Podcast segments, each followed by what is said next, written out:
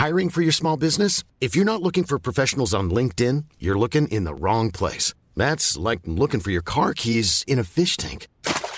LinkedIn helps you hire professionals you can't find anywhere else, even those who aren't actively searching for a new job but might be open to the perfect role. In a given month, over 70% of LinkedIn users don't even visit other leading job sites. So start looking in the right place. With LinkedIn, you can hire professionals like a professional. Post your free job on linkedin.com slash people today. Hi, I'm Daniel, founder of Pretty Litter. Cats and cat owners deserve better than any old-fashioned litter. That's why I teamed up with scientists and veterinarians to create Pretty Litter. Its innovative crystal formula has superior odor control and weighs up to 80% less than clay litter. Pretty Litter even monitors health by changing colors to help detect early signs of potential illness. It's the world's smartest kitty litter. Go to prettylitter.com and use code ACAST for 20% off your first order and a free cat toy. Terms and conditions apply. See site for details. Wow. Nice. Yeah. What you're hearing are the sounds of people everywhere putting on Bombas socks, underwear, and t-shirts made from absurdly soft materials that feel like plush clouds. Yeah, that plush. And the best part? For every item you purchase, Bombas donates another to someone facing homelessness. Bombas. Big comfort for everyone. Go to bombas.com slash ACAST and use code ACAST for 20% off your first purchase. That's bombas.com slash ACAST. Code ACAST.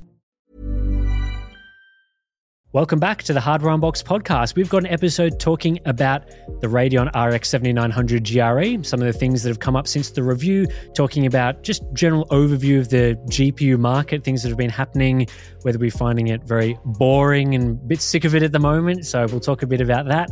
And then our off topic chat, very interesting. A lot of talk about games, the current state of games, the games we've been playing. So stay tuned for the boring life section. Let's get into it. All right, Steve, let's jump straight into talking about the Radeon RX 7900 GRE, which is, as I saw from the tone of your review, not a particularly interesting product. Who would have guessed? Who would have guessed that talking about another GPU would be not especially exciting or interesting? How did you find testing this one? Yeah, I almost nodded off during that introduction when you mentioned the GRE. Uh, uh, well, technically, yeah, we did review the GRE quite some time ago, but then you know, there's the AIB version. So uh, I guess, well, it's not even the AIB version, is it really? It's just AMD decided that they'd make it a global product, despite the fact that it was meant to be a Chinese market exclusive, though it was never a Chinese market exclusive either, was it? Because no, it's sold in small volumes randomly. It, I'm, I'm not quite sure where in the world. Possibly there was the odd retailer in Europe. I'm not sure. Maybe it was just sort of Southeast Asia. I'm, I'm not sure, but we did get at least one retailer had one PC system, like a full built system with the 7900 GRE. Whether we ended up with more systems over the past, whatever it was, year or whatever, don't know. But anyway, obviously, I bought one a long time ago, covered it, and then AMD rang me up on the old telephone and uh, said, Guess what? We're releasing the GRE globally. This was like a month ago or whatever. So that review will be coming out in sort of late February.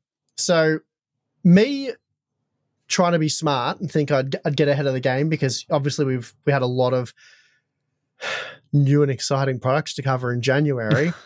oh, exciting! Oh, that's that's interesting because what you've told me privately is very used very different words to that. But sure, we'll go with exciting. I suppose sarcasm for those who are just listening to the audio version uh, uh, may not have been conveyed as as well it should have. Anyway, yeah, you guys know what happened. I barely remember what happened. It was a bit of a blow. But so I tested, I had been testing the 700 GRE up until fairly recently and dropped it because it was no longer relevant. Then I heard that it was going to be relevant again. So when I was updating all of my data recently, you know, updating games like Starfield and all that sort of stuff, I thought, well, since the GRE is being released in a late Feb and we're probably going to be pretty busy around that time, I'll update all the data now. So that's what I went and did. And then closer to the deadline, we got AIB cards. Now, I didn't just leave those cards sitting there and not test them. I did throw them in for thermal testing and all that sort of stuff. And I ran a couple of benchmarks just to see where they were relative to the 7900 GRE. I guess you would probably just make the assumption that they'd be a couple of percent faster because that's certainly the assumption I made. Because if you made that assumption with pretty well every single other GeForce 40 series, 30 series, 20 series, uh, RDNA 3, RDNA 2, RDNA GPU, you'd be right on the money, right? Like Yeah. the the base models pretty much perform like the reference card. The OC models generally add four to five percent more performance. So pretty safe assumption to make.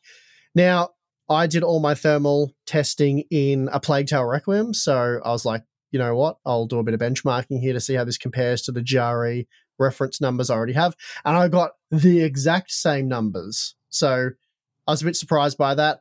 I checked two other games and as luck would have it, they were games where the margins were 4% or less. So I thought, you know what? That's exactly what I expected to find.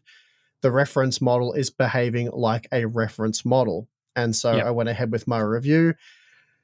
Um, and I think the mistake maybe I made with the review was not showing all of the data, but I sort of took the RTX 4080 Super approach where I just didn't have it in me. And I probably made the assumption that the viewer wouldn't be super interested in looking at 12 games at 1440p and then 12 games at 4K. Mhm. And then, you know, basically, most people have told us who comment they're here for the average results and the predominantly the cost per frame data. So I thought Mhm. rather than waste whatever energy I have for this job at this point in time and waste the time of the viewer, we would just get to what everyone's come here for, which is the average results and the cost per frame. So we jumped into that.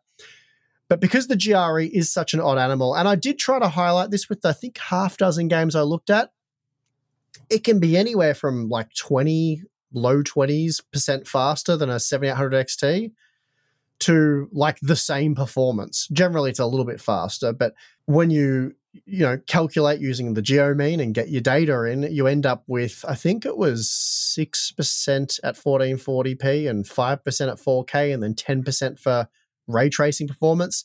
So based on our data, it's anywhere from five to 10% faster on average with a relatively small pool of games, but that's sort of Yeah. how the day one content has to go because just keeping a dozen games up to date constantly is a lot of work. Yeah, and that's because of the interesting configuration of the 7900 GRE. It has Yes. what 33% more uh, compute units than the 7800 XT. So they've gone Mhm. from 3840 shader units to 5120 because they've moved up the GPU die from was it Navi 32 to Navi 31, but it's obviously cut down. But then they've I don't know whether gimped is the right word to use for it, but they've certainly reduced the memory bandwidth compared to the 7800 XT, taking that GDDR6 down from 19.5 gigabits per second to 18 gigabits per second on the same 256 bit bus. So mm-hmm, mm-hmm. memory bandwidth's a little bit lower, the core configuration is a little bit higher, well, actually significantly higher, and then the power limit is basically the same 263 watts for the 7800 XT, 260 watts for the 7900 GRE. Mhm. So that's why you're seeing that sort of interesting discrepancy in performance data. I would have thought the games yeah, that's that right. are more heavy on the core configuration that really would use those extra shader processors. The 7900 GRE has a big advantage. If memory bandwidth is the limiting factor, there's no performance advantage or very small performance advantage. And then if power becomes a factor as well, then you, it's going to minimize the margins a bit there. So, yeah, that's just sort of a, a brief overview of the 7900 GRE specs, I guess. Yeah, and so the power target's an important thing to note because with the reference model being at the base power target, in a game like a Plague Tale Requiem, and um, there's at least four other games that it's not really a problem. The the probably the limited bandwidth is the primary bottleneck for the GRE rather than the power, and therefore the overclocked models Uh, aren't because they're not memory overclocked, they're just core overclocked, they're of no benefit because they're memory starved. So you, you get this, as, as you were just saying, this weird scenario where sometimes it's a lot faster, other times it's barely any faster, and sometimes it's basically the same. So the games I tested didn't benefit from an improved power target. They the performance was much the same. But through further testing, I found there were games with the Nitro Plus that were 8% uh, faster, thereabouts, 8 10% faster, which is quite a significant improvement. It's about twice what we'd expect to see uh, traditionally. Yeah, a few a few different things happened. People looked at, I suppose, reviews from Gamers Nexus and focused on those 20 percentish gains and took that to mean uh, that that's sort of the average. Like you, you can expect Mhm. 15, it's 15 to 20% faster, which is absolutely not the case. TechPowerUp, I think they showed best case on average uh, with the Nitro Plus. I think it was 13% faster than a base model 7800 XT. Right. They showed that the Nitro Plus 7800 XT is about 4 to 5% faster. Yep. So if you crudely reduce, not exactly how percentages work, but you get ballpark basically to the same numbers we're talking about, like a 6% to 10%, depending on the quality settings used. Mhm. So, really, there didn't seem to be anything too wrong with our data, apart from the fact that we were comparing reference to reference, which at 1440p gave the GRE a 6% performance uplift, whereas others seemed largely to be comparing a reference 7800 XT to a higher power target AIB GRE, which I'm not saying is wrong, but that mm-hmm. gets you more in the sort of 11% uplift range. So it almost doubles the margin.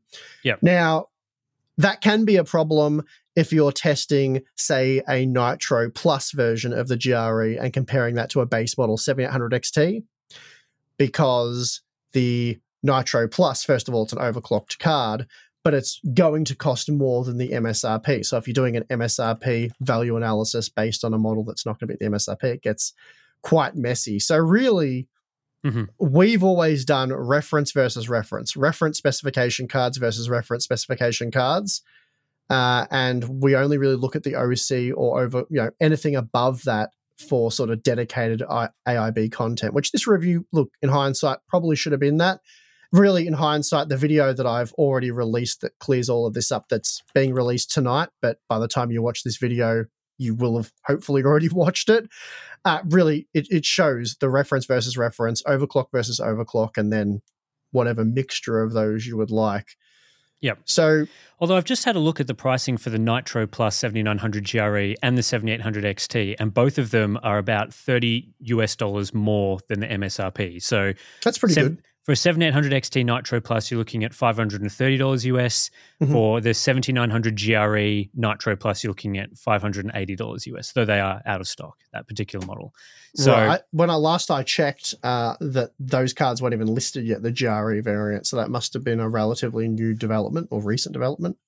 Yeah, I mean, it says recently launched, so, you know, Yeah, yeah. I'm sure fine. Newegg updates that with all that stuff. Yeah, so I guess if you're talking about comparing like a the Nitro Plus overclock card to like a, a base model 7800 XT, then the price difference should be more like $80 US if you're comparing reference versus I mean some of these cards they what they all appear to be overclock models or a significant number of them are Mhm. then potentially you're talking more like 500 versus 550 so Yeah, it does well, I- cha- it does change the the discussion when you're putting an, a factory OC model into like a cost per frame graph and comparing it to those other models. Should like it's probably not the best way to put that at the MSRP of the card if the OC models only start at let's say 20 30 dollars more than the MSRP. Yeah, that's right. It's a bit confusing as well because there will be MSRP base models. Uh, Gamers Yeah. Nexus tested the Pulse, the Sapphire Pulse, so not the Nitro Plus.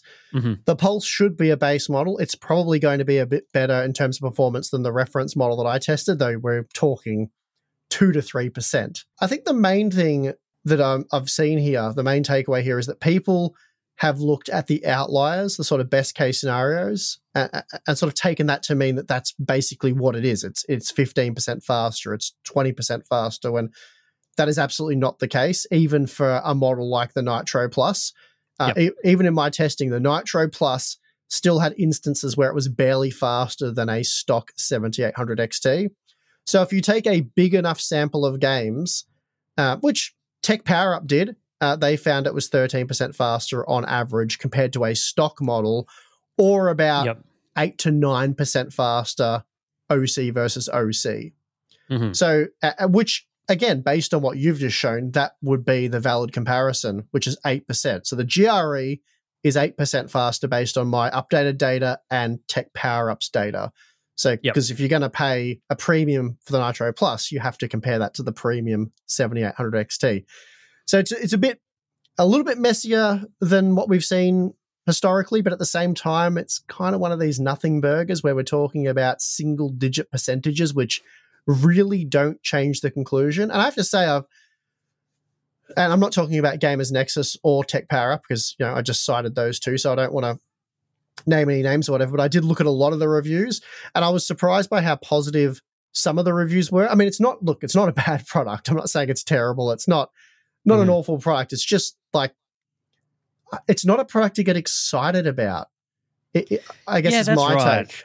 It's kind of the goes back to the data as well. When you you're talking about is it six percent fast or is it eight percent or is it ten or eleven or fifteen percent? It's like, is this really what the GPU market has come to? That people are discussing two or three percent percentage point differences between between different products. Like it used to be the case where products you get excited about if they were twenty or thirty percent faster. Now now this is what we're talking about. Like it's not a big deal. It doesn't make Well- that much of a difference whether it's 6% or 11% faster. It's an unexciting, boring product, in my opinion, which again, you've just talked about the other reviews. Those those reviews, the, the positivity of it was, I, I found a little surprising as well. Uh, looking at a product being about 10% better than a 7800 XT for about 10% more, that's not a product that I personally would get all that interested about. It's like, okay, they've just released the same sort of thing again.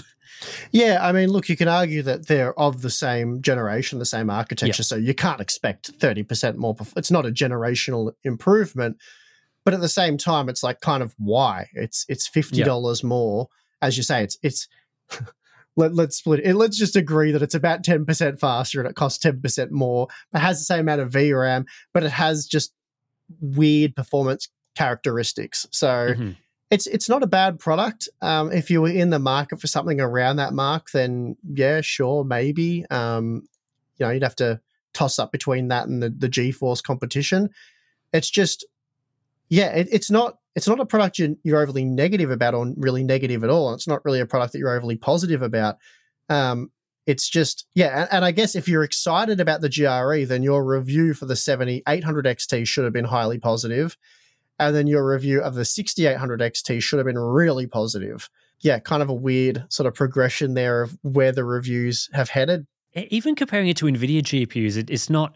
It's like we can make the comparison to the 7800 XT and go, okay, it's it's the same generation. It provides about the same cost per frame. Makes Mhm. sense, right? Mhm. But if you compare it to like the RTX 4070, which is the same price, it's what like a little bit faster in rasterization performance and a little bit slower for ray tracing performance, which is nothing unusual and nothing we haven't seen before from uh, the RDNA 3 generation. That's what we've gotten across a lot of, especially the mid range type of products. AMD is typically offering at the same price a little bit more if you're purely focused on rasterization and a little bit less if you're purely focused on ray tracing. So, and again, the 7800 XT is in exactly the same position. It's like comparisons on cost per frame come to basically the same conclusion Mhm. as you would see for the 7900 GRE. So, again, like as you say, that should have how you thought about the other RDNA 3 products is basically exactly how you would think about the 7900 GRE. If you think uh, RDNA 3 has been an awesome generation, providing great value for gamers, and they're definitely worth buying, then the 7900 GRE is basically if you've got $550 US instead of $500 to spend, then the 7900 GRE is roughly the same sort of cost per frame. So you would just spend the extra money, I guess. Mm-hmm. But if you thought that RDNA 3 was a disappointment, then this product is a disappointment. If you thought it's average or you know not that exciting, it's not really not that exciting. So yeah, it's, it's certainly been interesting to see the the reception from people and and the comments as well from people. You know, obviously picking up on your lack of enthusiasm about the product, but then, as you say, I've been making points about outliers. Oh, it could be twenty percent faster and things like that. Yeah, it's interesting from a benchmarking perspective to see, you know, when it's memory starved or when it's power starved and Mhm.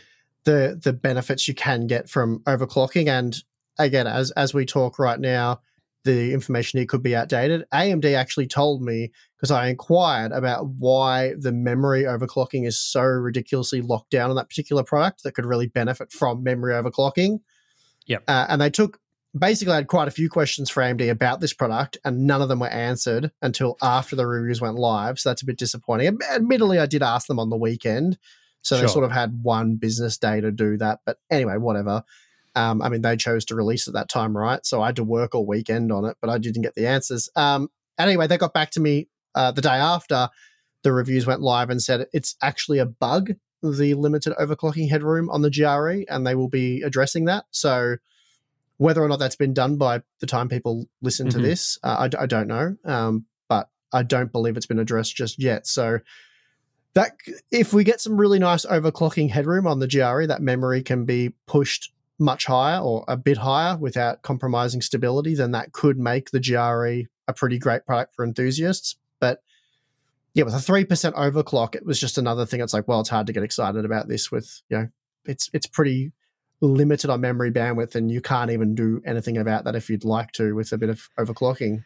Yeah, I think AMD could have avoided that situation though by just not gimping it out of the box. Like Mhm. this product could have been a lot better considering the silicon that they were offering. Like the core configuration, it's genuinely a very significant core increase over the 7800 XT. It gets pretty Mhm. close to the 7900 XT in terms of its core configuration.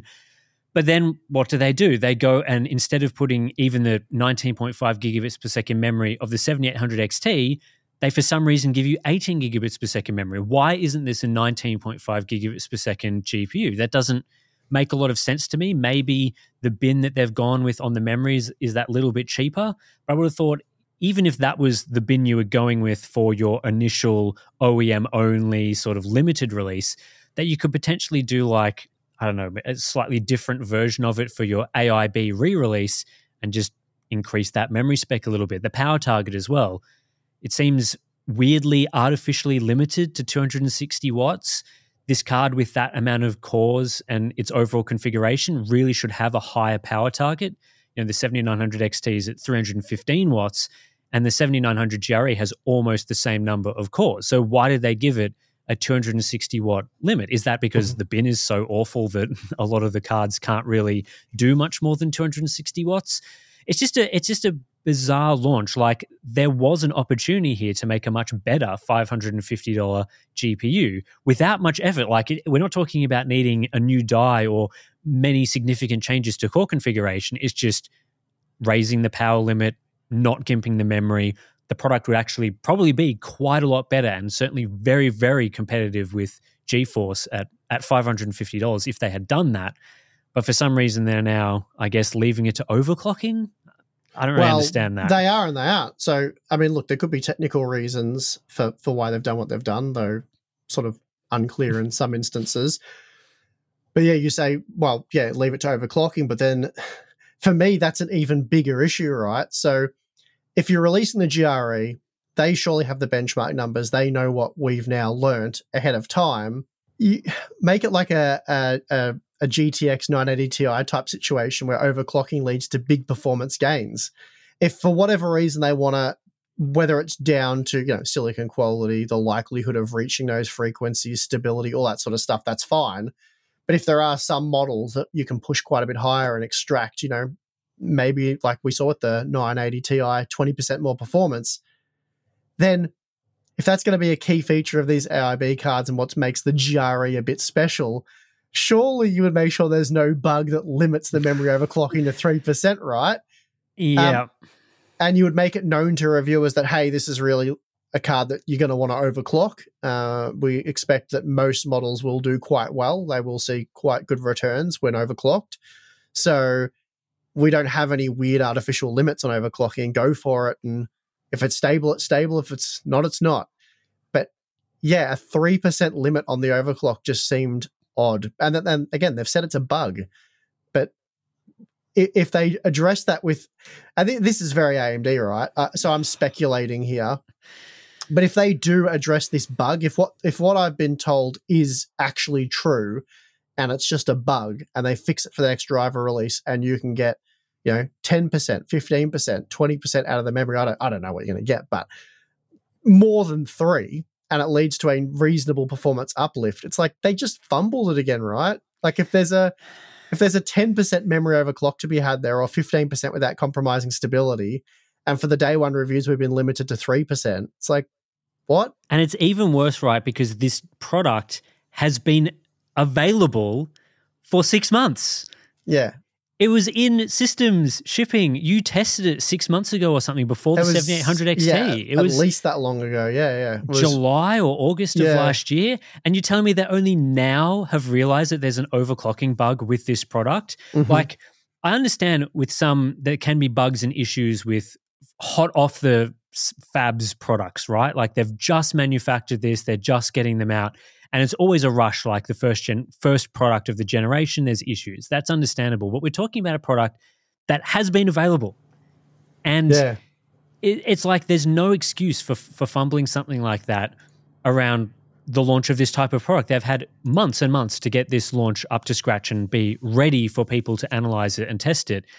And okay, sure, there's you know maybe it's not a big deal product for them. They were sort of sitting it on the back burner because they'd only sold it in very small quantities for people. But still, like if this product could have been better, and we're again we're speculating that it could have been better via more memory overclocking or something. Mhm. If it could have been better, then again with these products, like there's so little interest in the GPU market at the moment. People are finding it so boring and uninteresting, and all products come out and they're like, yeah, it's another underwhelming release, right? You'd want to be doing your absolute most to make the release as interesting and exciting for buyers as possible. So then people actually buy the product. Mhm. And by ag- AMD just misses out on this over and over and over again, which is again hard to fathom. And even things like the pricing, it's five hundred and fifty dollars. It offers roughly the same cost per frame as the seventy eight hundred XT, but it's not even.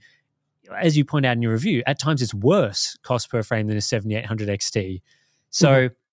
it's another one of those situations where even the pricing is like a little bit strange. I guess that either they were expecting it to maybe perform a little bit better than it has to justify a $550 price point, or it's just too similar to a 7800 XT in terms of its performance.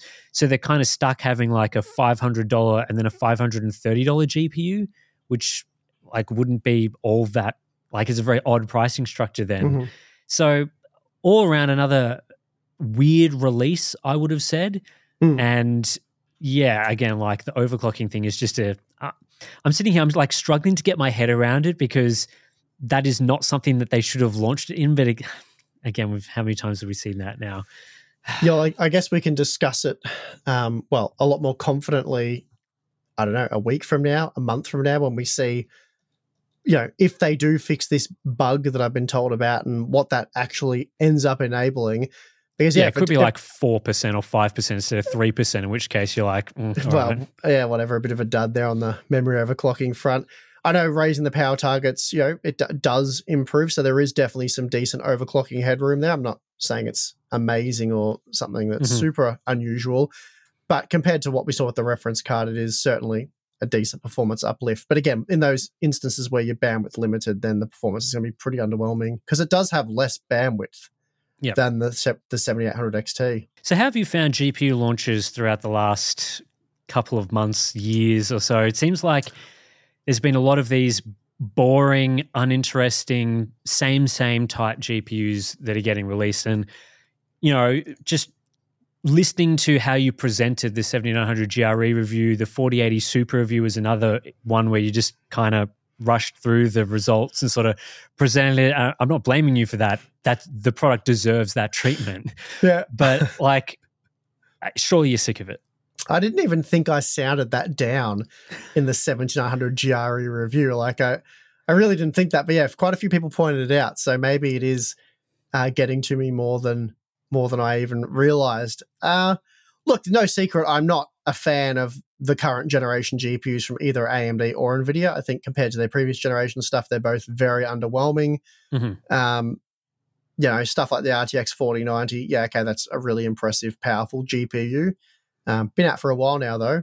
Uh, but, you know, that was good, but disgustingly expensive. But, you know, that's fine. It's a Halo product, I guess. But sort of everything that follows that, like the 4080, $1,200, that sucked. Um, yeah, in terms of value, I, I'm being pretty blunt, but it, it did suck. Um, the 7900 XTX didn't blow me away either. The 700 XT was a joke at release. It's improved since then, relative, I suppose, to what it's competing with, but you know, Yeah.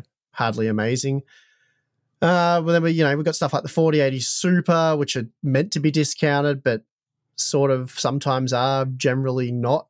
so that's not terribly exciting either. And really, it's the same product with the Super name attached to it and um, a sometimes discount. So Yep. you know, take that for what it is.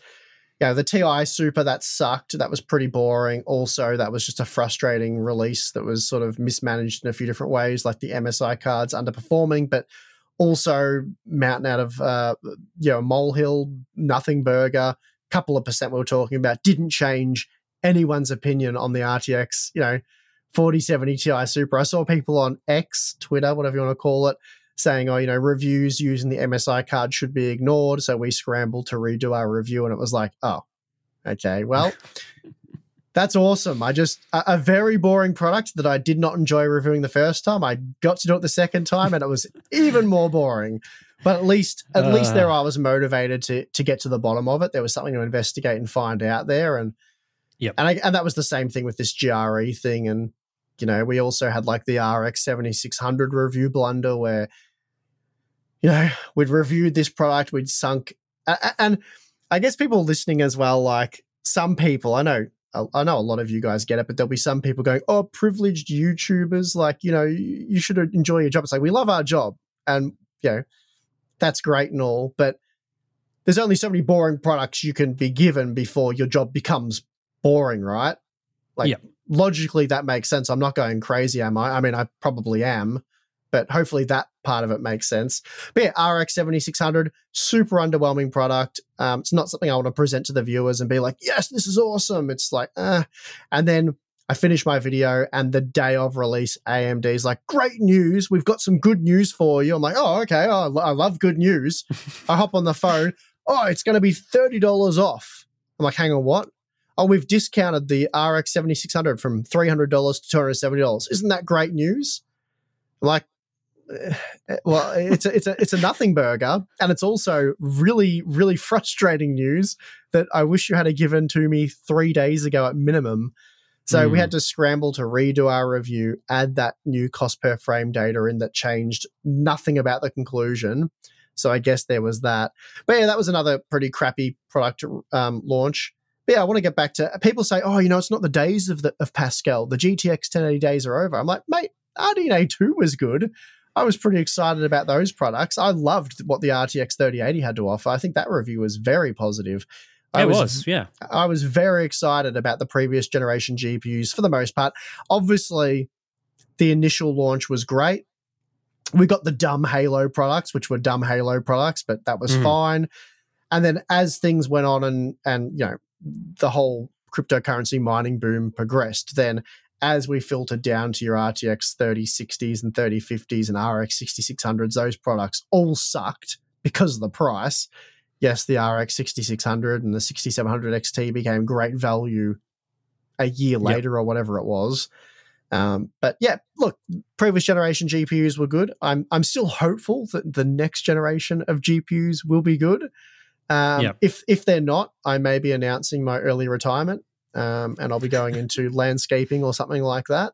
Um, something that I get some enjoyment out of. No, hopefully it's um, hopefully it's a bit better. But yeah, this generation has um, you know, it's had some. Again, it's hard to talk about because it's such a nuanced discussion. Like people get some people, certain people get very triggered if I say stuff like, you know, the RTX 4070 wasn't a bad product. And then people are like, "What? You're a paid Nvidia shield. It's only got 12 gigs of VRAM and it was $600." It's like, yeah, no, no, no. I get that. It's it's a crap product relative to what we used to get, but mm-hmm. in this new bubble that is the current generation of GPUs, it was one of the few. I don't know. What do you want to? Uh, I, I'm I'm scared to even give it a label for the reaction that some people will give. But basically, relative to other products, it wasn't as terrible, I guess. Yeah, in, in this current generation, it's one of the, the least bad options. And compared to previous generations, it's average, average yeah, and, to, to poor, I, I guess. And, and that's probably why I quite liked the, the 4070 Super, because again, within this current generation bubble, I thought, you know, 20% more performance and mm-hmm. same price tag. That's pretty good, right? Still only 12 gigabytes of VRAM. I misspoke in a podcast a little while ago and said it was 16 because I got confused with the TI Super. How's that a thing? Um, Too so, many 4070 models. Yeah, yeah, that's that's not my fault.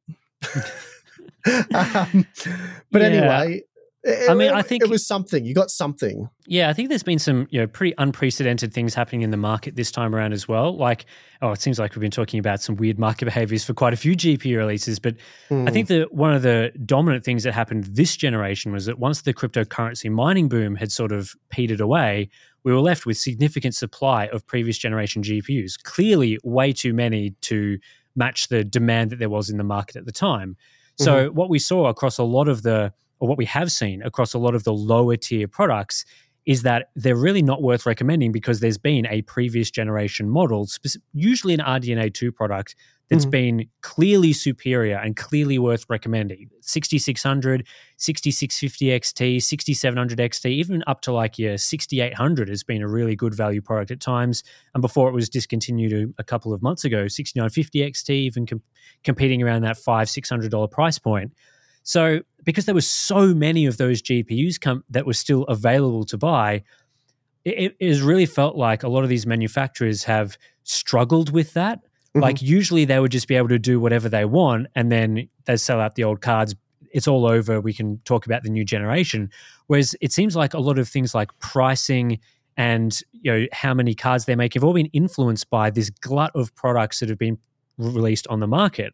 Like an RX 7600 was clear, at least in my opinion, this is again speculation, but it's clearly been influenced by the availability of your 6600 XTs, Mhm. 6600s. They could not make that card substantially cheaper than it was because all of those cards that they made way too many of are suddenly devalued and they can't like they can't shift them anymore without either I don't know maybe making a loss or making an inadequate amount of money on them. So I think what we've seen a lot of is Nvidia and AMD making the same product again because they can't make a new product because that just destroys all these old GPUs that they've they've had on the market. I Mhm. mean, it's taken until roughly now. So we're talking what 14 months on from the launch of the the first of these products. We're only just now seeing cards like the 6700 XT going out of stock, 6800, the 6650 XT. The days on that card are numbered.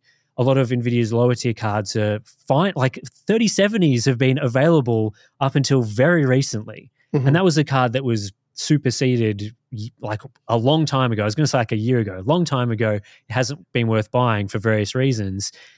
And I- don't know how much of an impact that's had, but you can clearly see that the prices above where those previous gen models were available have been typically where cards have been a little more competitive and better priced. So around that 7800 XT, 4070, 4070 Super, we're getting not anything amazing, but we're not getting like a 4060 Ti 8 gigabyte or a 7600 that's Mhm. the same as a previous generation product.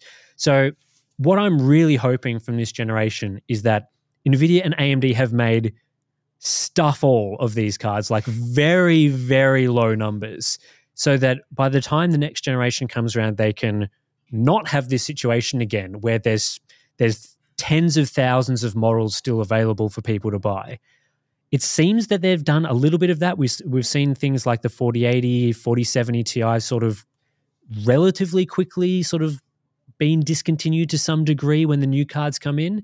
Mhm. So I guess fingers crossed that we're not going to see in the future the abundance of products at the same price and them having to re-release the same thing because they've got effectively no choice. At least that's what I'm hoping will happen. Maybe it's a little bit optimistic. Do you think that I'm being Well- optimistic there? what you've said is a big part of it. But I think gamers have been dealt a bit of a double whammy. So you've got the oversupply, which has made the sort of mid range, certainly the lower end of the mid range, unattractive because you buy a 6700 XT or whatever. But that doesn't really explain what's happened from your 40, 70 Ti, 700 XT and up Mhm. because those are more powerful products that are better. I mean, I know there's parts like the 6950 XT that were discounted, but really the, the, the second part of the double whammy was the the boom. So you, you got the the cryptocurrency mining boom cooling off and lowering demand, which caused the problem you just discussed. But then shortly after that, we got the AI boom, which Mhm. then increased the demand, particularly it seems, of higher end models. So Mhm. where there would have been, I suppose, less demand at the high end, and that we might have got better deals there, while the the low end was fighting with RDNA 2. That just didn't happen. It was kind of crap from top to bottom. I think part of that as well is that they've used a lot of previous market factors, things being very expensive during the mining boom and whatever, to sort of basically just justify price increases that have not worked. Mhm. And I think Nvidia has sort of partially acknowledged with the re- launch of the super products, which again at the moment are only for those higher tier products. They've Mhm. kind of acknowledged that, yeah, okay, a forty eighty at twelve hundred dollars was not a good price for that product, and they've re-released this, as you said said earlier, the same thing for two hundred dollars less. You know, acknowledging that the forty seventy Ti was again not a particularly great product when they released it, and really did not do gangbusters in terms of sales or anything. I think that's been another factor in terms of why those cards at the top haven't been as successful as they would have been in previous generations is that Nvidia was an AMD because AMD just copies Nvidia. They've sort of, I guess, hedging their bets a little bit. They're sort of thinking, hmm, can we get away with this? Like we've just seen people for the last three years or whatever spending ludicrous amounts of money on GPUs. With without the cryptocurrency boom, can we get away with this? We, well, well, we'll give it a try, right? We'll give it a try. There's more PC gamers than ever now. You know, people have sort of been accustomed to spending a little bit more. At least we hope so. So we'll give it a try. We'll make out. We'll make these terrible products. We'll we'll push them out. We'll see whether people are interested in them. And people have come back saying these are the ter- these are the worst generation ever. Terrible. These are poor value. I'm not buying them. So the 48 the super series has sort of been maybe a, a correction in that regard but it'll be interesting to see whether they they respond to that properly with the future generation and sort of acknowledge that what they tried didn't necessarily work now Mhm. you know if you look at revenue for gaming graphics at nvidia and amd it's not disastrous so it's not like they went from making lots of money to making now no money because no one's interested in this the revenues are still reasonable from those companies obviously nvidia's you know revenues like a cliff upwards in terms of you know their data center demand and stuff. But for gaming, it hasn't been too bad. But usually around the launch of new generations, you'd be expecting a much more significant you know increase in those sort of areas. So it'll be interesting. Again, it feels like we've been talking about this a lot through Q and A's and different different podcast episodes and things. But I guess we've sort of come to like what I would imagine is the end now of these these releases. I probably would have said that when the 4080 Super came out because I wasn't really expecting the 7900 GRE. But yeah, not the best generation. Very very crap. Very boring. I guess. Yeah, and to sort of circle back to the 4080 Super, I know we were asked a question about 4080 Super pricing in our Q&A and if quite a few people weren't happy with our response. In our defense, the Q&As were filmed like a week and a half, almost 2 weeks before they went live. Mhm. And at that point in time, I had checked 4080 Super pricing in Australia and the US, and there seemed to be stock available, and there were some models available at the MSRP. Yeah. Uh, but today, you know, by the time that went live, they'd been largely sold out, and that still seems to be true today. So we're coming up to well, we're basically one month, four weeks out from that launch. Mhm. And if you go over to Newegg, for example, there's not a single model in stock below $1,200. So they're just selling 40, 80 supers at the 40, 80 price. So all the $1,000 MSRP cards are out of stock and have been for weeks now. Um, so that's not great. I mean, again, this isn't it's not that unusual. Normally, well, historically, before gaming became so know, do we call it mainstream now compared to what it used to be back in like the- Sure. yeah, I'd the- agree. Yep. the GCN days and stuff like that, um, which admittedly is not that long ago, but you know, back then it was certainly more of a niche hobby PC gaming, whereas it's certainly become yeah more anyway. Uh, back then, two weeks was the minimum that you know your RX 480, 580, those kind of products would you know even with sort of the GTX 1060. As soon as they went on sale, basically couldn't buy one, and it was two three weeks before they were either available or available at the MSRP. So we're four weeks now with the 4080 Super. Uh, if it goes on much longer, then there's some sort of problem there that's not being addressed. Whether, you know, I mean, it's possible that they're just managing demand of that product. I mean, if they've seen that the 4080 has not sold super well, at least that's our understanding, having spoken to retailers and Mm-hmm. And stuff. looking into how well the 4080's gone, if they've sort of seen that that card hasn't been overly well received, then it's possible that they haven't manufactured heaps of 4080 Supers. And I think while it would be great that we would get more 4080s, 4080 Supers at $1,000, that would obviously be the ideal point. You know, you wouldn't want to see them making way too many of these again and eh, running into the similar issues. They're probably a year, maybe under a year from now, we'll be getting the 50 series. You know, we'd be expecting a sort of early 2025. Again, that's purely based off rumors that other people have said. That's not information that I'm 100% confident in or anything. But I'd expect it by then for sure. We'd be expecting around the start of 2025 that we'd be seeing new GPUs. So you wouldn't want to have this card come out, you know, a, maybe a year, eight, 10 months ahead of time and accidentally make way too many of them and run into another issue again. So mm. I, I think there would be some level of management around those sort of things Nvidia sort of returning to knowing exactly how many of these products they need to make, not just pumping out tons of them. Um, I imagine AMD is probably thinking similar things at the moment. Like we can't have another situation where we've accidentally made too many of these products. So you know, products like the 7900 GRE haven't been launched to huge amounts of fanfare. I don't know whether that's played into that discussion at all whether they've gone well you know we're sort of halfway through the generation. We may may not have too many of the die configurations to make 7900 GRE so we won't go super hard on this or anything. But again it sort of feels like a lot of the the GPU market has been in this once the disappointment of the generation washed over everyone which sort of took about I, I think maybe six months or so before it was clear the generation wasn't going to be super exciting they've just kind of ex- people have accepted that, and it'll take a it'll take a new generation to I don't know bring things back up if it's good, of course. Uh, it's possible yeah, so, that it won't be, but so we're coming up to what almost a year and a half now that this generation's yep. been out for. Yep. So do we? How much? I, I know there's people screaming from the rooftops that they want a thousand dollar uh, forty eighty super, which is you know perfectly understandable. But if you were buying it for yourself or a close friend, would you recommend someone invest a thousand dollars, whether it's you know a seventy nine hundred XTX or a forty eighty Super, in this generation? Because whether it's at the end of this year or early next year, we're looking at about a year, you know, yep. give or give or take a, a couple of months. So that's that's a that's quite a long time.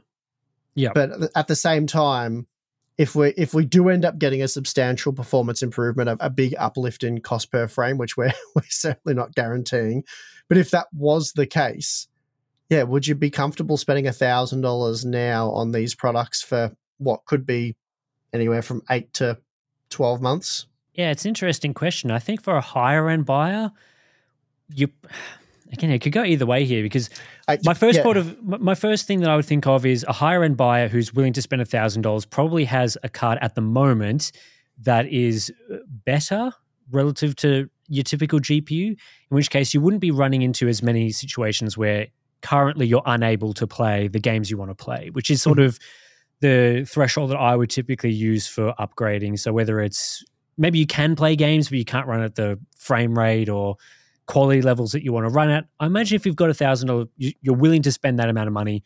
Your current GPU is pretty okay. I think if we were talking more like a five hundred dollar GPU, it's probably a bit different. You might be running into situations where you know you can't play at the performance that you want, but at a thousand dollars maybe. But then there's the other, you know, the, there's the other point of well, someone that's spending a thousand dollars may be more willing to take the hit in a year from now, they will just mm-hmm. upgrade in a year. Mm-hmm. Or alternatively, you know, they are significantly valuing the next year of gaming they can do on their thousand dollar product.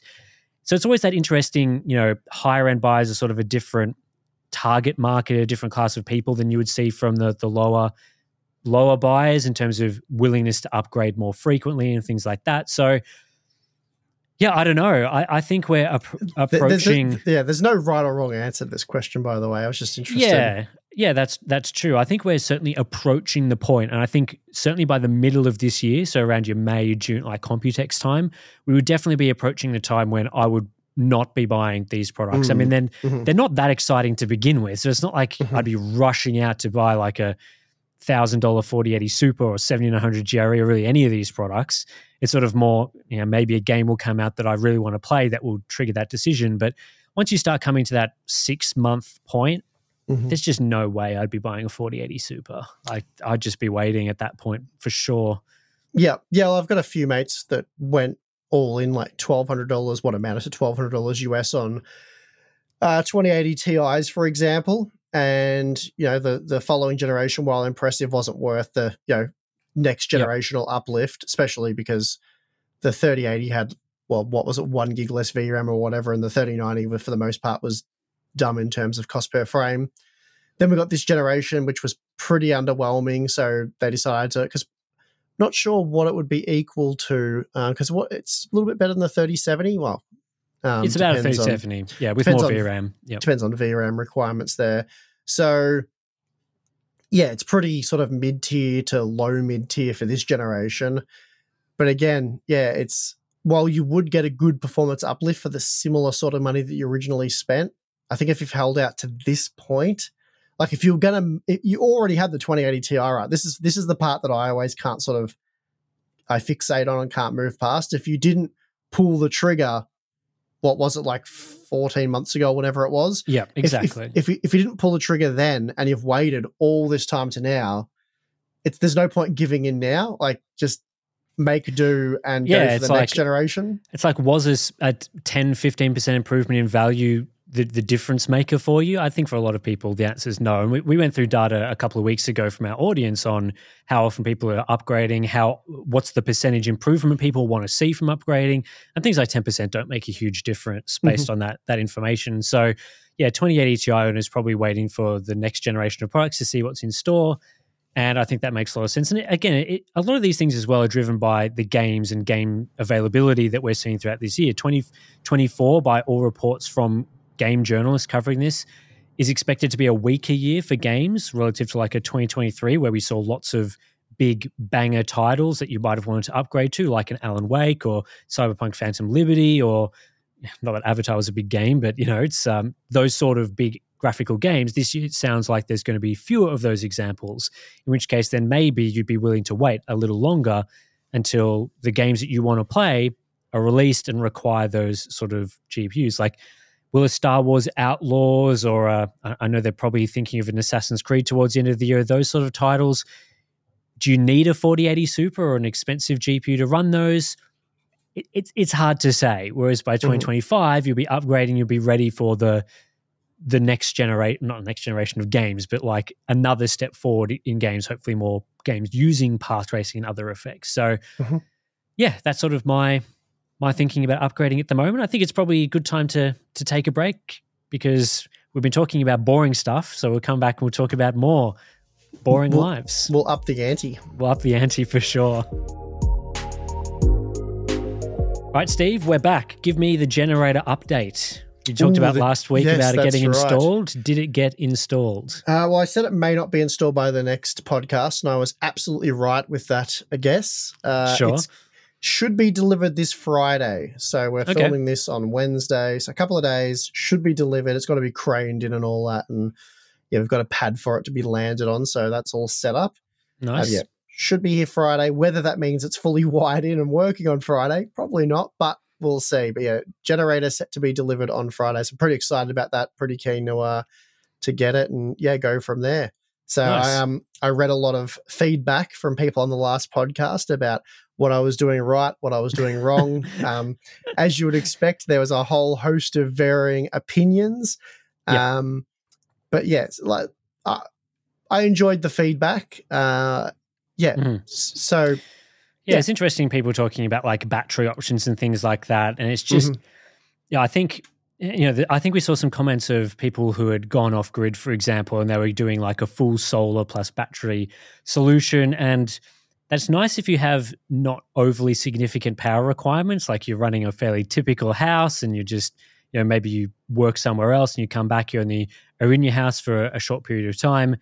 But the business that we sort of run from our homes, either you or me, it, the power requirements get pretty high at times and makes it very difficult to power off batteries, especially for a significant period of time. Like, sure, you could get, a, as you talked about in the previous podcast, a few Powerwalls from Tesla, hook them up. Maybe you'd get a day or so of of battery backup from those sort of systems. Maybe a few days if you're lucky, and manage your power well. But if you're talking about outages of weeks and things like that, a week even, then the battery solution becomes pretty difficult to to provide that sort of power output. Um, Mm. You know, we're running significant amounts of systems and test systems. These are, you know, we've, people have talked about the how power hungry some CPUs and GPUs get. You know, if you're testing those things for at load for 18 hours a day, 16 hours a day, just slamming those things, editing rigs, lighting. Um, you, you guys have got Balin in there as well, so it's like another system that you're powering. Mhm. It becomes very And- difficult to power that off a battery for days and days. Well, also, I have a massive 12 and a half kilowatt air conditioner. um, yeah, yeah, So that sucks down many thousands of watts. And, uh, well, especially when it's under full load. But that that is required for my job. I need to keep this at, a- at a, it needs to be a climate controlled room for accurate data collection, especially when we're doing stuff like, you know, cooling uh, benchmarks, but also just for standard benchmarks, you need to ensure that you're within a pretty tight tolerance there. So, you know, uh, this is powering my office and my house, which is essentially two relatively large houses. So my office is quite big. Um, Yep. And, you know, as you said, there's a heap of crap in there. I have a house, you know, we want to be able to use the hot water systems.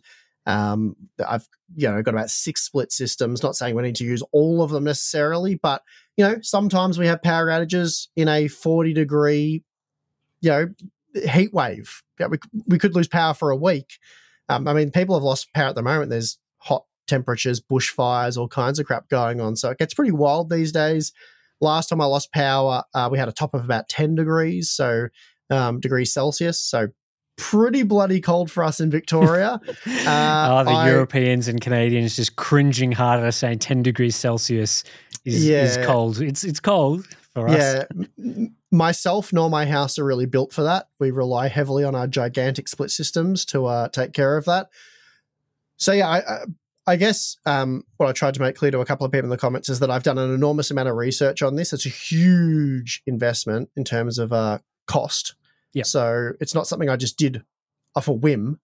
Mm. Uh, I didn't just decide, oh, I'm going to spend a significant amount of money on this thing. I think I've spent a long time researching all uh, various different options, speaking to the various different experts, and you know, a lot of people did give honest advice on, you know, the people that were providing battery solutions and stuff like that.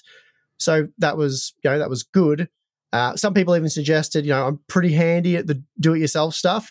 Uh, the problem with that is, if one of them was to explode or you know catch on fire, essentially what would happen in that scenario, uh, and burn down my entire house and my studio and everything, uh, I would not get any insurance. so these things need to be installed by you know qualified technicians. It needs you know A grade electrician to sign off. It needs certificates. It, it's not even for the diesel generator. I can't just buy that thing and wire it in and she's good to go.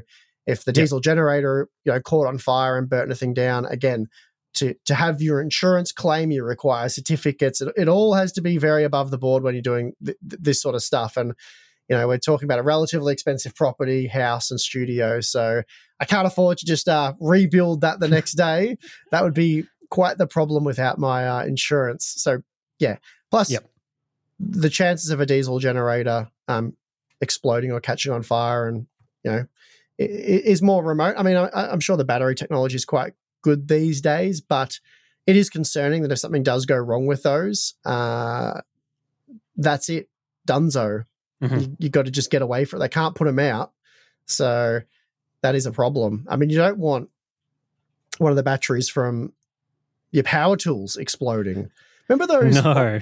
What were those things called? Those the the they, they, they uh a heap of the knockoff ones burnt down tons of houses. Those like oh, uh, Segway the- things. What were they? Yeah, they're like hoverboards, but they weren't a hover. Yeah. They weren't an actual hoverboard. no, it was they like were a, a, knockoff one. People like a buying wheeled sort of battery powered skateboard sort of thing. Uh, and yeah, I think they were knockoff ones anyway. I, I don't recall, but man, a lot of people in Victoria where we live um, had their houses burnt down by those because the suckers would catch on fire in their garage. Good luck. Um, Yeah, I know. you, you can't it's put that. You can't get near that thing. You can't put it out. It's pretty dangerous. So, yeah, you want to treat those things with respect. I think if I was doing a big battery bank, I would be creating a big lead box in the middle of my backyard and then spending a huge amount of money to have some very thick power cords run up to their house. that Yeah, way, that- if, that's that right. way, if, that way, if the bomb detonates, it's hopefully at a safe distance. But no, in all seriousness, the uh, the generator was the most cost effective option. Um, and for the scenarios that we should be confronted with, it's probably the best solution. So, yeah, I'm, I'm excited to get that installed and up and running. And uh, hey, I'll, I'll report back my findings anyway. So it'll be an interesting experiment. Yeah, I mean, I'd love to go off grid. It'd be an awesome sort of thing to do, but there's unfortunately there some realities related to doing that that make it a little bit more more difficult. yeah, it's not easily feasible for us, and I'm certainly not looking at going off grid. Um, while I won't be when I'm using the generator, I'm technically not connected to the grid, but it's not a solution. I would. eh, It's it's a, a means to end. It's a it's an emergency countermeasure. I, I absolutely don't want to be running a gigantic diesel generator at a cost of fortune. Uh, also, not the most environmentally friendly solution either. Um, having said that, if I had batteries, I'd be charging them from a coal power plant anyway. So, you know, um, and I guess you do the same if you have a Tesla vehicle, uh, which I don't know. Did I mention this last time when the power went out just recently? Like, what was it, two weeks ago or whatever? Um, all the Teslas in town, they had to bring in a big, stinky, giant generator on a trailer and they charged everyone's cars that way. I think they did that uh, in quite a few locations throughout Gippsland. So, yeah, people were charging their EVs from a stinky diesel generator. So that probably undid some of the whatever potential good Yeah. they're meant to be doing for the environment. Um, Yep. But yeah, That's Quite- quite- funny. quite funny seeing uh, yeah them all lined up to uh to get Yep. charged by a diesel generator. Anyway, Uh, let's talk about some gaming as well because I've been doing some gaming lately. I hear you've been doing a bit of gaming as well. I did a little bit of gaming. Yeah, something different. Yeah, so I want to talk about this is a game I played a couple of weeks ago now. Uh, it was called the Talos Principle. I've been testing the Talos Principle 2 in some games that, I don't know, some benchmark videos that I've done on like upscaling and stuff. And so I bought in a bundle, I just bought the first and second game together. I was playing the second one. I'm like, this is pretty cool. I'll go back and I'll play the first one because it's like a puzzle game. So, you know, you want, they just, they hold up well, pretty well. It's a very fun game. I definitely recommend it. It's, a, it's quite a cool puzzle game that's worth playing. But that's not really what I wanted to talk about. What I wanted to talk about was how this game does not have TAA in it. So I was playing it with four times MSAA and like four, two or four times super sample anti-aliasing as well. So, you know, I've got a 4090. This is really cranking my GPU to the limit. And what I found really surprising about this was that while a lot of aspects to the visuals are not you know up to a modern standard the talos principle 1 was released a decade ago now i think so a lot of the lighting effects are very much of 2014 era as opposed to more modern games but the game is so sharp using those anti-aliasing effects like the texture quality is not amazing but because you're using like this super sampling technique which has really just gone away in favor of like your taa DLSS, FSR, it felt like I was running the game at a much higher resolution than I was actually using because I've got a 1440p Ultra, as I've talked about before. And in some of those modern games, like if you're playing Alan Wake 2 or Cyberpunk with path tracing, you've turned on DLSS and ray reconstruction, and there's they're running all these temporal effects. It's it's not the sharpest presentation in motion. Like DLSS Mhm. is not the best at 1440p compared to 4K, something we've talked about extensively in the past. And so the game, you know, it looks fine. There's nothing wrong with it, but you what was really surprising was going back to a game from a decade ago that doesn't have this temporal technology put into it and just noticing that it just looks really sharp, really nice, not not too many artifacts as you're moving around. And yeah, it's not running at an incredible frame rate from a game released 10 years ago because I'm using crazy amounts of super sampling. But it's just I know Digital Foundry recently did a video on this as well, talking about like TAA versus older techniques. And I know there's people who are very firmly against TAA and they think it's a garbage technology. And I've always been sort of on the fence about that. Like, I, I'm not one way or another on whether TAA is good or bad for gaming. I can certainly understand like it's a low cost, lightweight solution. Things like DLSS, I think, are beneficial in general.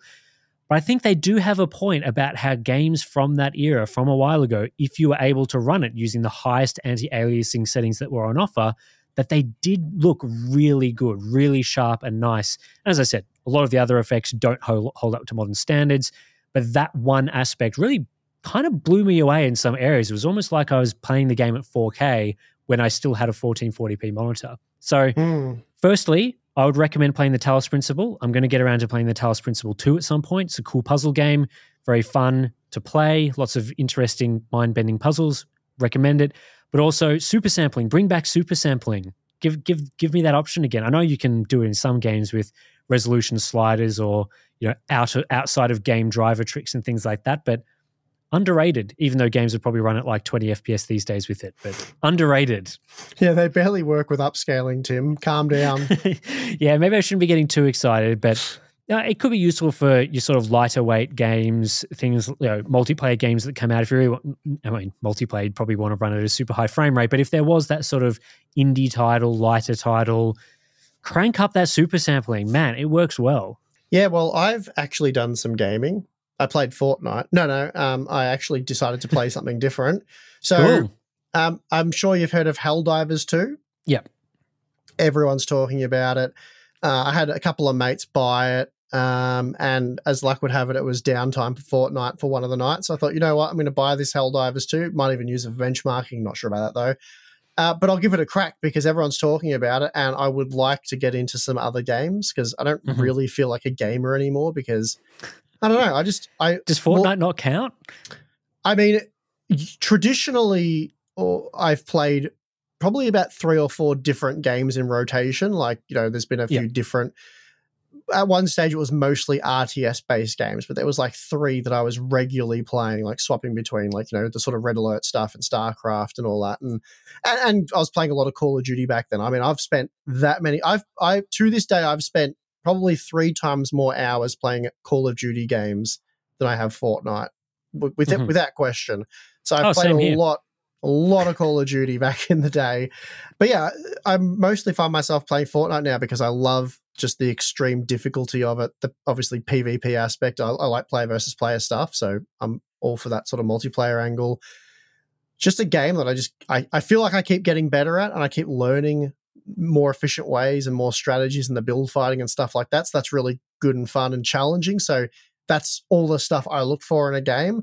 And I go to other games, and even when I go back to Call of Duty now, I don't know. It's like, I feel like Uh, they've main. I don't know what the word is, but like, yeah, I'm going to use just- the word mainstreamified. It where Yeah, that's, that's they, it. there used to be like they designed a game for a core audience. You'd have Call of Duty would do their thing, and then you'd have like Battlefield will do their thing, and then you'd Mm. have the other shooters would do their thing, and you just pick the style of game that you wanted to play. So if you wanted to play sort of a a closer quarters, um, you know, fast paced shooter, you'd play Call of Duty. If you wanted the more open, expansive tactical shooter, you'd play a Battlefield game. And there, there are obviously plenty of other games, but those are sort of when I was playing multiplayer, those were the two dominant shooters. Whereas now it feels like these companies have gone and they've tried to create the broadest appeal games possible to get the most players they possibly can. So Call of Duty will offer like a bazillion different modes, and you can play your Warzone, you can play your normal Call of Duty, and you know they're constantly adding in things like. I know this is obviously a big factor in Fortnite and things, but you know, doing all these like random events where they're bringing Mm. in you know pop culture references and things to the game. Back when I used to play multiplayer games more significantly, there was none of that crap in them. It was just the game. You played the game. That was it. There was no, oh, I can play as John Wick now, or I can play as, you know, uh, Spider Man or whoever in my realistic, supposedly realistic military shooter.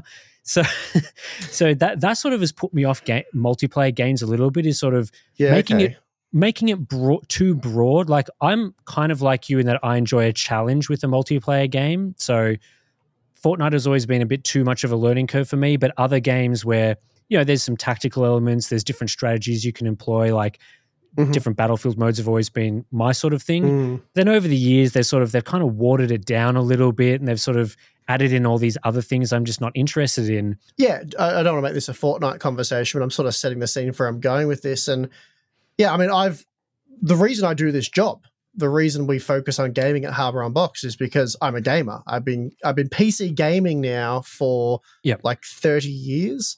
Uh, I've I've been at it from almost the start of like the when it when it when it started to get pretty serious. Like I mean, I played you know the DOS based Command and Conquer, and then got to the really shiny Windows version, and I've been gaming from from there. Uh, and I said, I loved I've played a lot of the battlefields. I didn't love the battlefields as much as I thought I would. I liked um, the Star Wars Battlefront games though. Um, yeah, yeah, agreed. Uh, and then various Call of Duties I loved, like the original Modern Warfare 2 was a big favorite of mine. There's yeah, Yep. the original Call of Duty, um, and probably one Black Ops was nice. That was my big one back in the day. There was one Original Black, Ops, that I, yeah, it might have been the original I liked, but there was definitely Black Ops games that I definitely didn't like. Hmm. Um, but anywho, there's been Call of Duty games that I've thoroughly enjoyed. I struggle to go back to it now, and I'm having this problem with a lot of games. I, I, I don't know. I just like I tried. I used to play a lot of Counter Strike. I tried Counter Strike 2, which I hadn't gone back for a long time. I just find it so unbelievably boring now. I tried Valorant as well, found that really boring. Overwatch was quite good, but you need a good team for that to enjoy that, so that can be a challenge. But I find that game, at least it it, it sucks me and engages me, and I can throw countless Mhm. hours at it if you if you've got a good team to enjoy that. Again, if StarCraft Two is up and running, I mean, in OCE, it's basically a dead game. I, I tried playing it not that long ago, and I ended up playing the same guy like four times in a row. And you know, they have sort of updated some of the maps since I last played it, which is cool. But yeah, it, it, for me, it's kind of a dead game. Not a lot going on there. So if they revived that game, or there was a StarCraft three and a huge player base, I'd be pumping hours into that because I Yep. love my RTS games. But yeah, so anyway, thought I'd give Helldivers 2 a, a shot. And it's a co-op multiplayer game. Uh, and you know, you go in like a squad or whatever. And I don't know, there's a lot of hype around it. People are loving it. It to me, it's it's a casual multiplayer game, right? Which is, I guess, what Yeah. co-ops largely are. Uh, I I've played quite a. I've I've put a few hours into it, not an enormous amount of time. Like my mates who I play it with are playing right now. It's two p.m. on a Wednesday. They meant to have jobs. I, I, I seriously, guys, it's Busted. embarrassing. Yeah, you're bums. I, I've got my Discord open here, and they're playing Helldivers 2 right now. And some of these guys play Fortnite as well, but they're addicted to Helldivers 2, as you can tell, because they're probably skipping work and they'll almost certainly be homeless before long. Um, but I can see with Helldivers 2, I can see the appeal. I can see how people would get into it and enjoy it. Mhm. It's not the type of combat or gameplay that I enjoy. There's not well, it's PVE, isn't it? And you were just talking about preferring PvP. So Yes, that's Yeah. right. There have been sort of those co-op games in the past though that I've thoroughly enjoyed, but then that was well before Fortnite. I'm not I don't know. I didn't dislike it. I just didn't love it. I found myself quite bored. Um Right. Well, I mean, if you're coming from a highly tactical game to a more casual game, then it's going to be a bit of whiplash, especially if that's like the only game that you've played, right, for a while, and then you yeah, you move to something pr- else. And I've been Yeah. mainly playing that. So I played Helldivers 2 to level 20 at the moment. I'm still playing it from time to time. Yeah. Um, as I said, I've got quite a few friends that are thoroughly enjoying it. And they, the friends that are thoroughly enjoying it are were the much more casual Fortnite players that weren't particularly great at the game. They just did it more of a social thing. Mhm. Um, so I suppose it makes sense that they've really gravitated towards Helldivers 2. Yeah. Um, but yeah, certainly not a bad game. Uh, probably better and more polished than I was expecting, and a, a few more interesting elements to it. But Yeah. yeah, not not for me. Like again, I found myself switching off and getting pretty bored and just chatting with the guys and going through the motions and just following them around and supporting them in whatever way I could, but not like yeah, not I I, I don't know. It's it's difficult to explain. I've always had that with most multiplayer games. Like I've always been, I don't know whether what word I would use to describe it. But it's always surprised me how long that you've been able to play games like Fortnite and Mm. previously when you're talking about That you know, shocks me. playing StarCraft to you know ultimate gold tier, whatever the hell levels there were back then. But like you know, Let's the, go with that. you play it for thousands upon thousands of hours. I have never played a game for that long, ever. Never. No multiplayer or single player game I've ever played for more than a few hundred hours. I just get sick of it. Like the I play like I could really enjoy playing I don't know, let's go back to like Battlefield 4 or one of those games or Battlefield 3. Like I would have played that for a few hundred hours, really enjoyed my time. Then eventually gets to the point where I've sort of I've tried out all the guns, I've I've got my build locked in and loaded. I know what to do. I've leveled up to a very high level, everything's unlocked. Then I just get to a point where I'm like, okay, I've kind of I've seen all that there is to offer in this game. Like I'm not I'm not the world's best player. I'm not bad at it. Like I'm pretty good. I'm usually in the top couple of you know when Mhm. when matchmaking puts me in some reasonable lobbies. I'm at a reasonably good level, and then that's kind of satisfies me with the game, and then I'll move on to something else. And I've just found that with with sort of more modern games, like I used to play a lot more combination of multiplayer and single player games. It's not necessarily with mates or anything. Like I'm perfectly fine jumping in a multiplayer game with no one and just running around and doing it with randoms. But these days, I've just found that single player games have been capturing my attention a lot more. Like there's been a lot more really interesting and cool ideas and good gameplay in single player games. Mm-hmm. Like I point back to like an Alan Wake 2 as an example of a really compelling, unique game. There's a lot of very interesting things that that game does Whereas you go back to multiplayer and it's like Call of Duty clone version 200 with now with battle pass and skins and like you open up Call of Duty to bench like I open up for benchmarking these days. You open up and I get like 20 splash screens of like, we've just added in this mm-hmm. thing and that thing and the battle pass. And now you've got your points and something and you've got to like allocate your points to something to unlock things. And, you know, this is our roadmap for, it's like, I just see that and I just, I switch off immediately. I'm like, nah, I'll just go back to playing my puzzle game that I was enjoying previously. Or just recently, I played the the DLC for Resident Evil Four, which was like five hours long. Pretty good experience. Enjoyed that, and I'll just move on. So. Mm-hmm. Yeah, I guess as time has gone on, I've become more of a single player gamer. But I think if there was like, I don't know, like a really compelling Battlefield game or just something different like that, that was again, Helldivers 2 doesn't interest me because it's PvE, but if there was like a PvP, interesting, tactical Battlefield style game that doesn't go crazy with the Battle Pass stuff and the the skins and all that crap, you could probably get me back interested. Like Star, if there was a Star Wars Battlefront 3, 100% I'd play it. 100%. Yeah, I'd give that a crack as well. Um, yeah. Yeah, I mean, obviously come at gaming very differently. Like I don't game at all by myself. Uh, I don't. Mm-hmm. I've never really solo gamed at all. I find it very boring and not engaging or exciting. I really like to play with mates and in a team if that's you know an option, like in Fortnite or whatever. So that's that's sort of how I approach gaming there. And games like StarCraft, uh, I guess the reason why I was able to play that for quite a few years is that it's a very steep learning curve. Like it's a very difficult game. It's extremely difficult, and there's so many different strategies. But you do get to the point where it does, in some ways, get a bit repetitive. But yeah, I, I don't think that was what caused me to stop playing it. It was more just the fact that it was difficult to get games, and there was probably not as many map updates and maybe even new units added, though the new units added and the balancing thing takes quite a while to sort out. Whereas Fortnite, they just throw stuff at the wall and some stuff sticks and some doesn't. But yeah, yeah, uh, uh, yeah, it, it's it's a difficult one. Um, but I guess that's the great thing about gaming. There's so many different options that you'll find a style and stuff that suits you.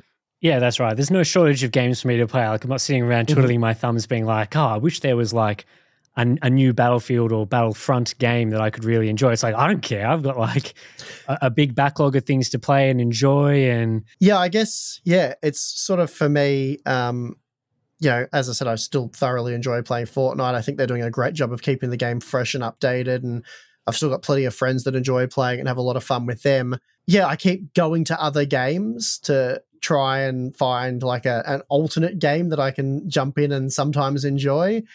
But yeah, I've been struggling to find that. Um, just yeah, there's I don't know. I think like Fortnite's actually ruined me for gaming. like, well, possibly, I, possibly, I think it actually has. Yeah, I think we've seen you know a lot of game companies as well have struggled to make like multiplayer games that capture a wide audience. Like Helldivers mm. has sort of come out of nowhere as sort of a one of the more success stories, but there's been plenty of games where they sort of, I guess, don't make a particularly innovative or interesting game to capture people who are big Fortnite players or big Counter Strike players or big Overwatch players. Although Overwatch has sort of apparently gone downhill from what I understand since they released Overwatch 2 a little bit. Mm-hmm. Um, so, yeah, obviously game companies are struggling with that. And I think for a lot of players, they're sort of in those positions as well, where there's there's quite a few big established franchises now, like Fortnite, Call of Duty Warzone and you know de- even Destiny is sort of a, a, different style of game that those players just play those games and there's mm-hmm. they're being updated enough they're doing a really good job with the live service stuff to keep putting in content into those games that they're just you're just satisfied playing those sort of things there's nothing wrong with that but it makes it harder for you know new ideas to sort of come in and start you know taking people away, interesting people into other things. So I think Mhm. Helldivers 2 has done a pretty good job of attracting a fair chunk of people to, to play it. Will be interesting to see how it goes long term. Yeah. Um, It, Yeah. It's def, it's definitely a good quality game. Um, I had the odd crash here and there, and there's a few obviously teething issues and, and server load problems and stuff like that. But yeah, I mean, it's definitely it's definitely can be a fun game. Um, it's like I could never be a game reviewer. I always find game reviewers weird. You've obviously got to like review your genre of games because like yeah, for sure. being a game reviewer is just way too diverse. It's like what what games are you reviewing? Um, but yeah, uh, if if it's the style of game you're into, which is obviously step one, then I think it's a game you will thoroughly enjoy because I think it's quite well put together. I think the progression system's quite good. There's plenty of interesting things to unlock. You can work quite well together with your team, um, and there was definitely some fun, funny moments, but it was just there wasn't enough there to sort of I'm not even sure what it is that I'm trying to say or convey. It's just there wasn't that thing that hooks me, and I'm like, oh my god, I have to, I, I, I can't go to bed. I want to get to this next bit, or I want to, you know, uh, Yeah, uh, for sure. yeah. So anyway, Yeah, I mean, for, for me, that's sort of more like a you know like a seven out of ten game versus like a nine out of ten game. mm, Like there's some yeah, games that I that I enjoy, I think are, are good, but I play like single player games, but I could only play them for like a couple of hours at a time, and I'm like, okay, that's enough, and I'll I'll bring it up again the next day. But then there'll be some games where I'm like, man, I could play this for like six hours in a row easily because it's it's that compelling. It just depends on the sort of games, but it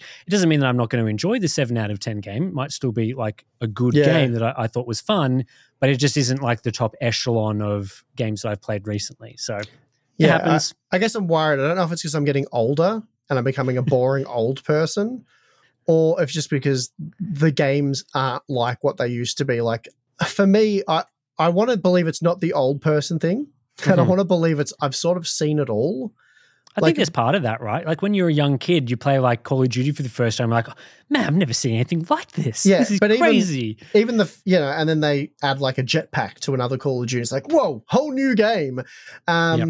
But I remember like you know the Sim Cities and then the the Command and Conquers and the Starcrafts and all those games just completely captivated me, and I couldn't put them down. Like I just Mhm. that's all I thought about. I went to bed thinking about them. I woke up thinking about these games, and there were a lot of games back then that were like that. And e- even there was some single player games like you know car racing type games and things like that. Um, more recently, like a weird game was like the original The Crew. I don't know, that's just Oh, a right. weird one, Yep, but I yep. actually actually enjoyed that game. I played it a fair bit with Matt as well because you could like join together and stuff Oh, bit yeah. of a random game, but I actually thoroughly enjoyed that. I'm not sure what it was about that. I guess it was just, yeah, it's not like a serious car game or anything. That was a long time ago though. Now, probably ten years ago when that came out, uh, something like so. that. Yep. Um, but yeah, there was just there was there was no shortage of games that just captivated me and I just loved. And now it's like, oh yeah, yeah, that's that's another spam shooter. Uh, that's another one of those. Oh, yeah, I've seen that before. This feels like a game I've played for ten thousand hours. I don't know, just yeah. Anyway, Yeah, I think that's that's a struggle that game developers, as I said, are sort of coming to terms with now. The, the Mhm. more time passes, and you know, the more years of gaming that there are, it's harder to make interesting, unique ideas because it's likely that someone has made that idea before.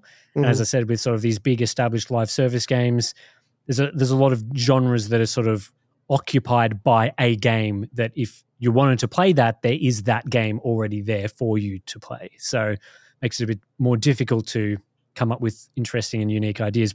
Uh, I guess with single player games, a lot of the, the things are story driven. So Mhm. you can sort of you don't necessarily have to rely on unique gameplay to take make a game successful. You can pair that with some interesting story elements. Like Alan Wake Two is not a mechanically Mm. unique game, really. It, it just does pretty typical single player game stuff, but the way its story is put together makes it extremely unique. So, yeah. Anyway, that's probably enough about our gaming lives for the moment. I'm we'll be back playing some more games to talk about in in future podcasts and things like that. But that's probably going to do it for episode 23 of the Hardware Unboxed podcast. So, audio versions, we've got those. Video versions where you can see us for some reason if you really want that, they're available. And we'll catch you again next week. Thanks for listening.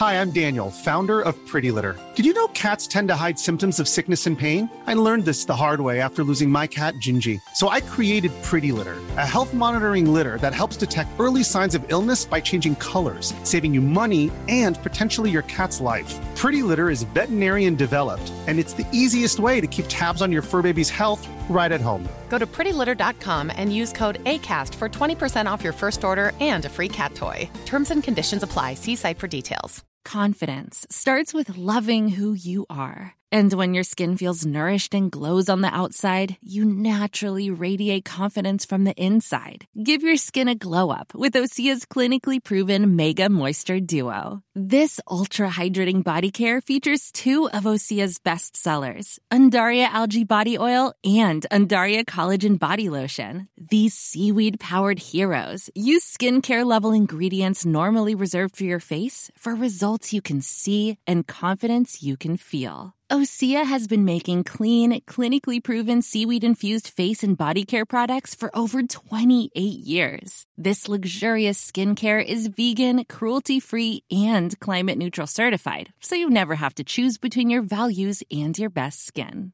Glow from the inside out. Get 10% off your first order with code GLOW at OseaMalibu.com. That's O S E A Malibu.com code GLOW.